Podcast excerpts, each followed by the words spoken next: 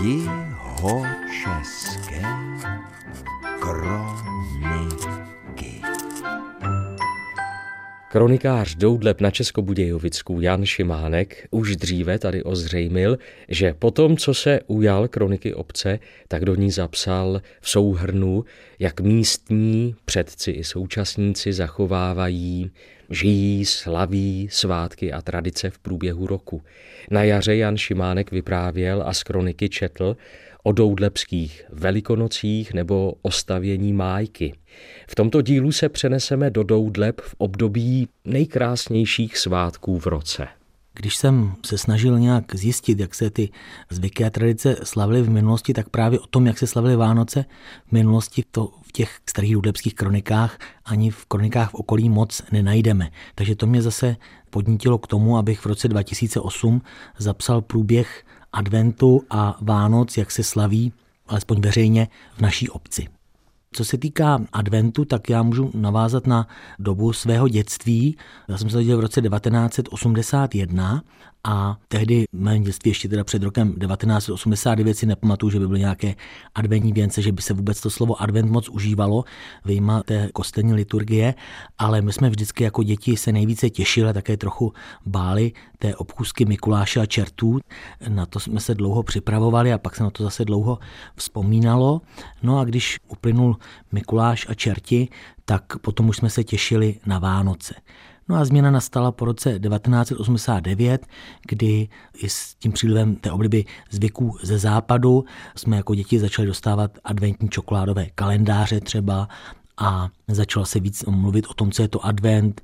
Viděli jsme i adventní věnce, které se třeba vyráběly i ve školách takže postupně i advent pronikl do Doudleb a zhruba od roku 1990 pět nebo šest se také v Doudlebech začalo konat pravidelné předvánoční adventní setkání, takzvané rozsvícení vánočního stromku, které vždycky připadlo zhruba někdy na tu polovinu adventu, některou sobotu před obecním úřadem, kde byl skutečně živý vzrostlý stromek, kde děti ze školy a ze školky zpívali koledy, pak zpívali koledy i starší a bylo k ochutnání nějaké cukroví a podával se vánoční svařák. Tak tu akci uspořádává obecní úřad do posud, ovšem letos na loni ten covid to jaksi zatrhnul.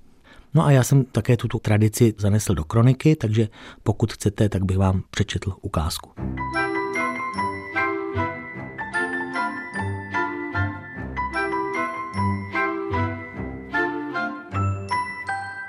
Doudlebský kronikář Jan Šimánek otevřel kroniku potaženou modrým sametem. V roce 2008 jsem tam zapisoval ty zvyky adventní a vánoční. Advent. Zvyk pořizovat adventní věnce vznikl v 19. století v Německu a do Čech pronikl zejména po roce 1990 s obecnou oblibou zvyků ze západu. Velký adventní věnec se začal dávat také do kostela a při první adventní neděli si někteří farníci nechávají přinesené věnečky posvětit. Někdo je klade i na hroby. Zavěšené adventní věnce jsem napočítal letos asi na polovině domovních dveří obydlených domů v naší obci. Podobně se ujalo i zavěšování barevných světel a svítivých řetězů na stromky v zahradě či okna a průčelí domů. Ovšem nikoli správně až na Vánoce, ale již od počátku adventu. Rodiny s malými dětmi si i polepují okna obrázky se zimními či vánočními motivy. Kostel naopak zůstává v adventu úmyslně bez výzdoby. Některou sobotu v adventním čase pořádá obecní úřad slavnostní rozsvícení živého vánočního stromku před obecním úřadem. Přitom vystupují s nacvičeným pásmem kolet či scénkou děti z mateřské a základní školy, doudleban a tzv. doudlebský výběr. Akce je hojně navštěvována, zejména proto, že se na své ratolesti přicházejí podívat rodiče a prarodiče. Velkým lákadlem je také svařené víno a cukroví, které se zde zdarma podává. Zvláště oblíbené a vyhlášené jsou kremrole od paní Jaroslavy Rytířové.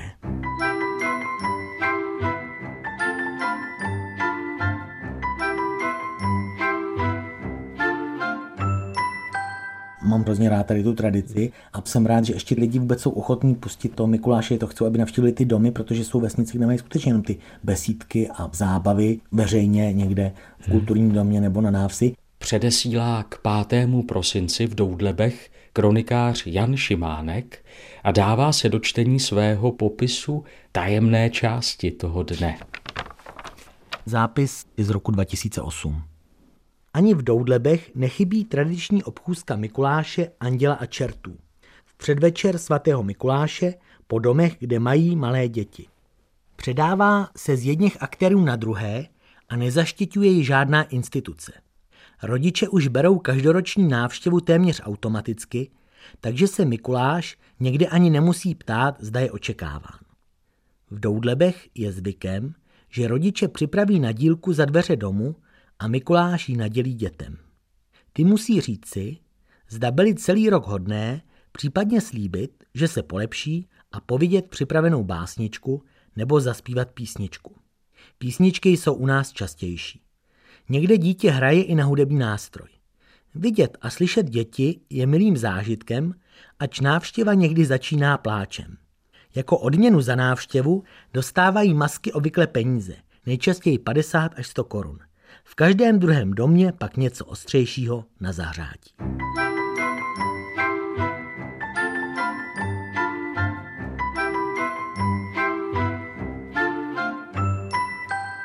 Letošní obchůzka.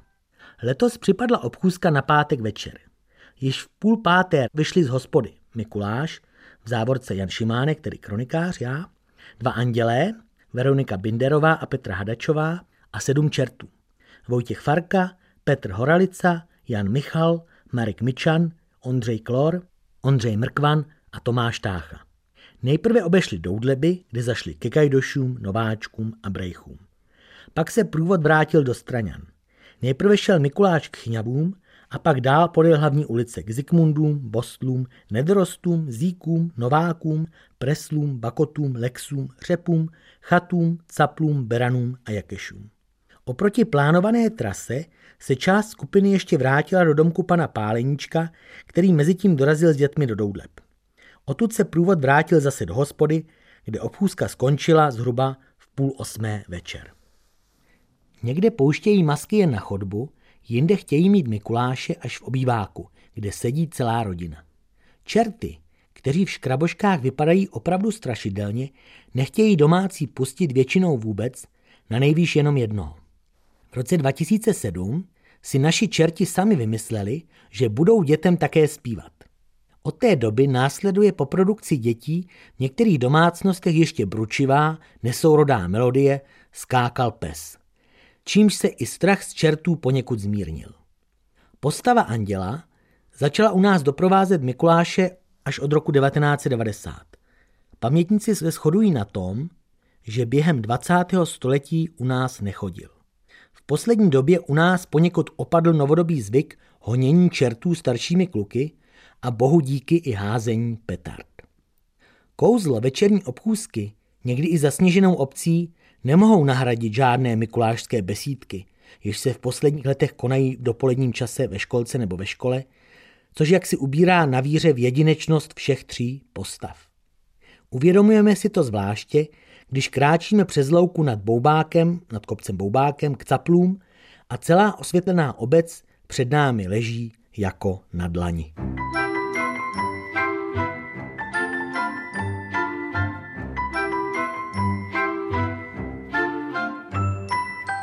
Doudlebský kronikář Jan Šimánek spolu s kronikou, ze které četl, přinesl i několik aršíků, papírů, něco popsané, něco pokreslené.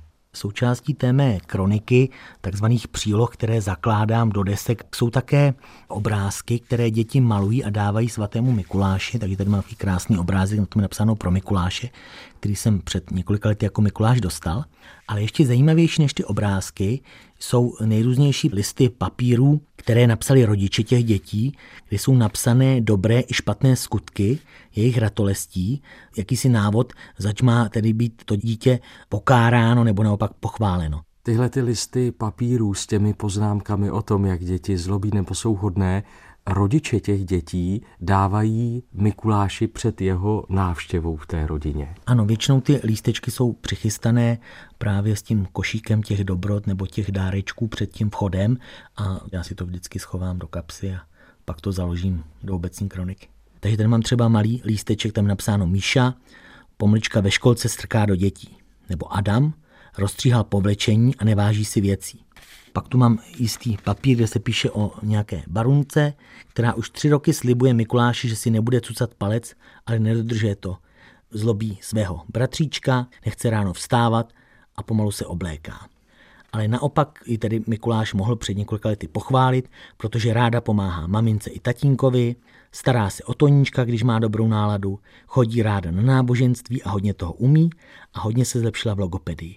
Je kamarádská, umí být hodná a snaží se dělat dobré skutky. Pak tady mám dva žluté papírky, kde se píše o jisté Teresce a Klárce.